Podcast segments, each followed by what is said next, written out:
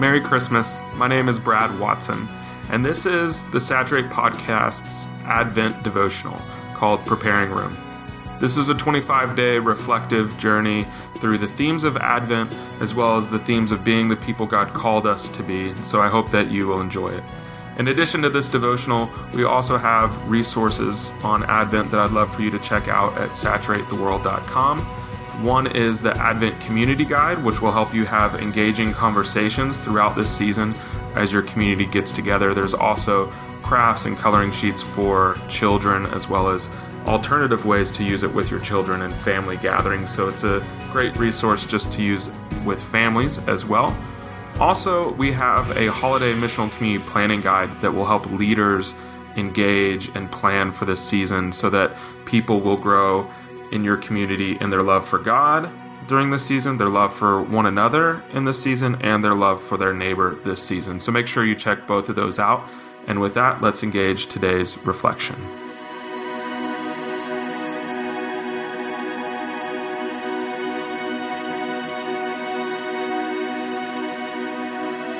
The Kingdom That Divides. Growing up, my family spent each night of the holidays sitting beneath the glow of the Christmas tree and watching Christmas movies. Uh, we watched the original Miracle on 34th Street. We watched the new Miracle on 34th Street, which now I realize is over 20 years old.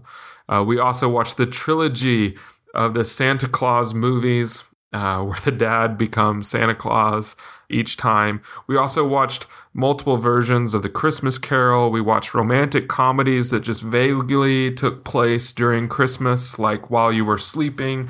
And uh, we watched Arnold Schwarzenegger Christmas movies. And, and each of the movies ends with a lovely similarity. Uh, there's kissing, there's comfort, there's warm homes, there's snow, and there's singing. Uh, they end with Christmas as it was meant to be, I guess. Uh, this is at least what we might imagine. This is peace on earth. This is shalom. This is Christmas feelings.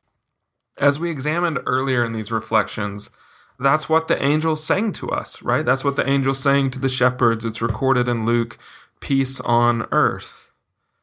But Jesus also, through the Gospels, makes some rather confusing claims about how and why he came. In fact, he says very bluntly in Matthew 10 34 through 36, he says, Don't think I came to bring peace on earth. I did not come to bring peace, but a sword. For I have come to turn a man against his father, a daughter against her mother, a daughter in law against her mother in law.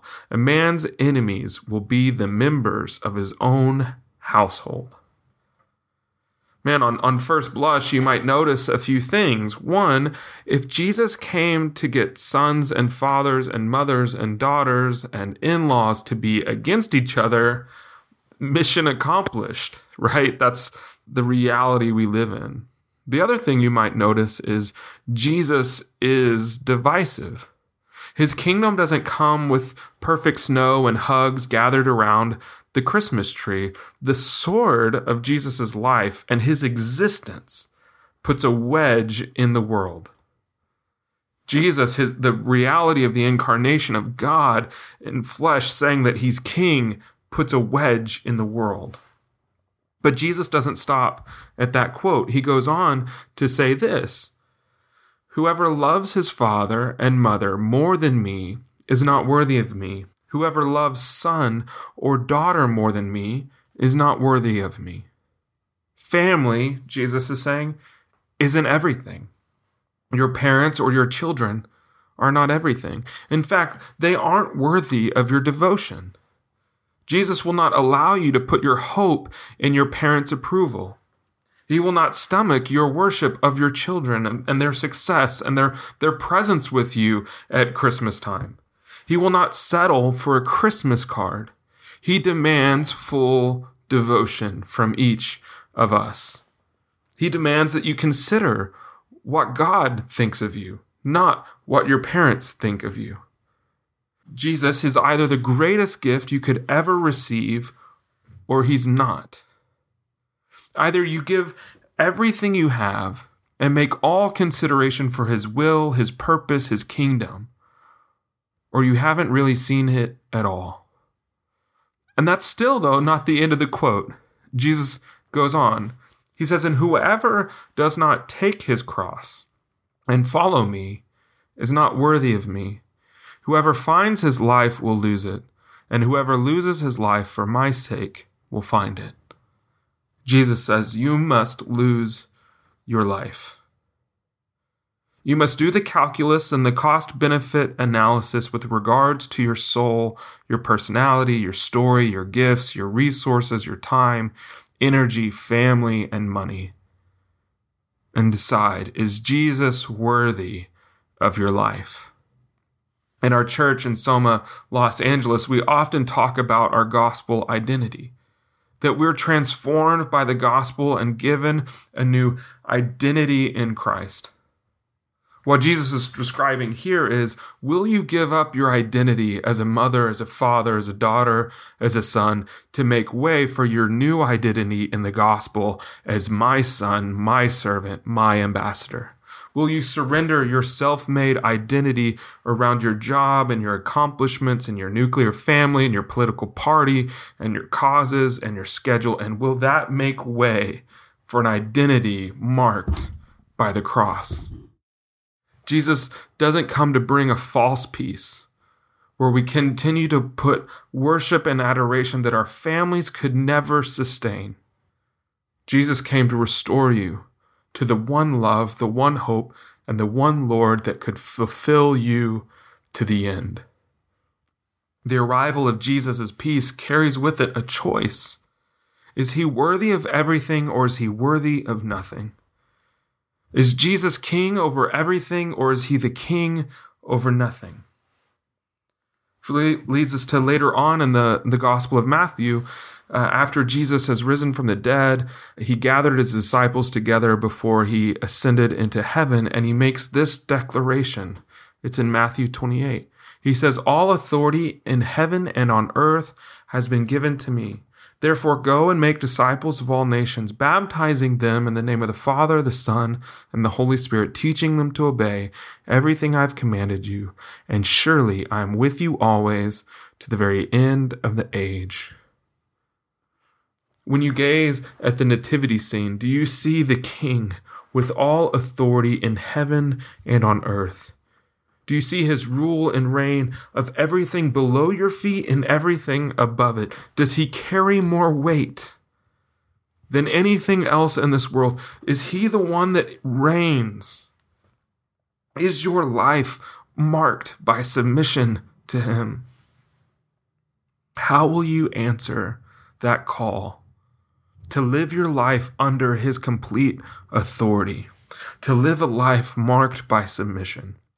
To live with Jesus as Lord, to submit your whole self to Him.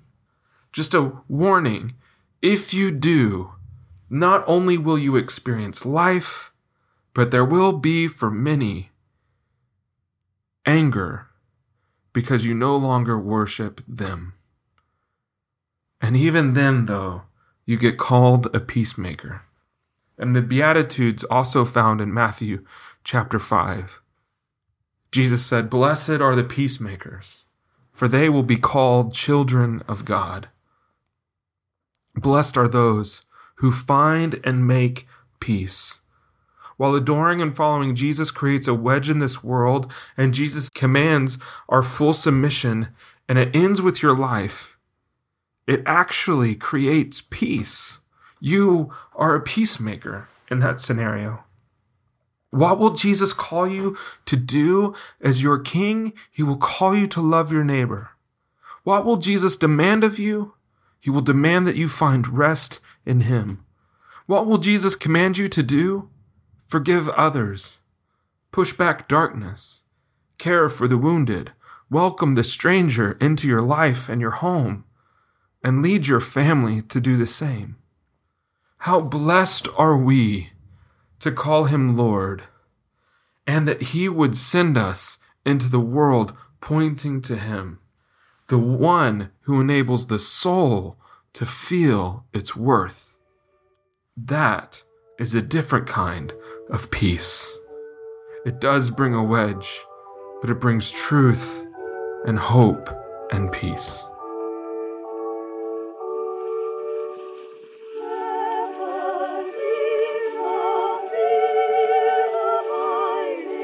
Wait, before you go, I just want to say a few things about a new resource that's come out recently called The Gospel Basics for Kids. It's an amazing resource that we hope that you'll check out. It's for preschool age children and it guides these kids through discussions and story and music and crafts and illustrations and coloring sheets, all to introduce these young children to the important discipleship uh, realities of gospel, identity, rhythms, and essentially the way that we teach and train and disciple adults, we're doing it for kids because our children are not the disciples of the future, they're the disciples of today.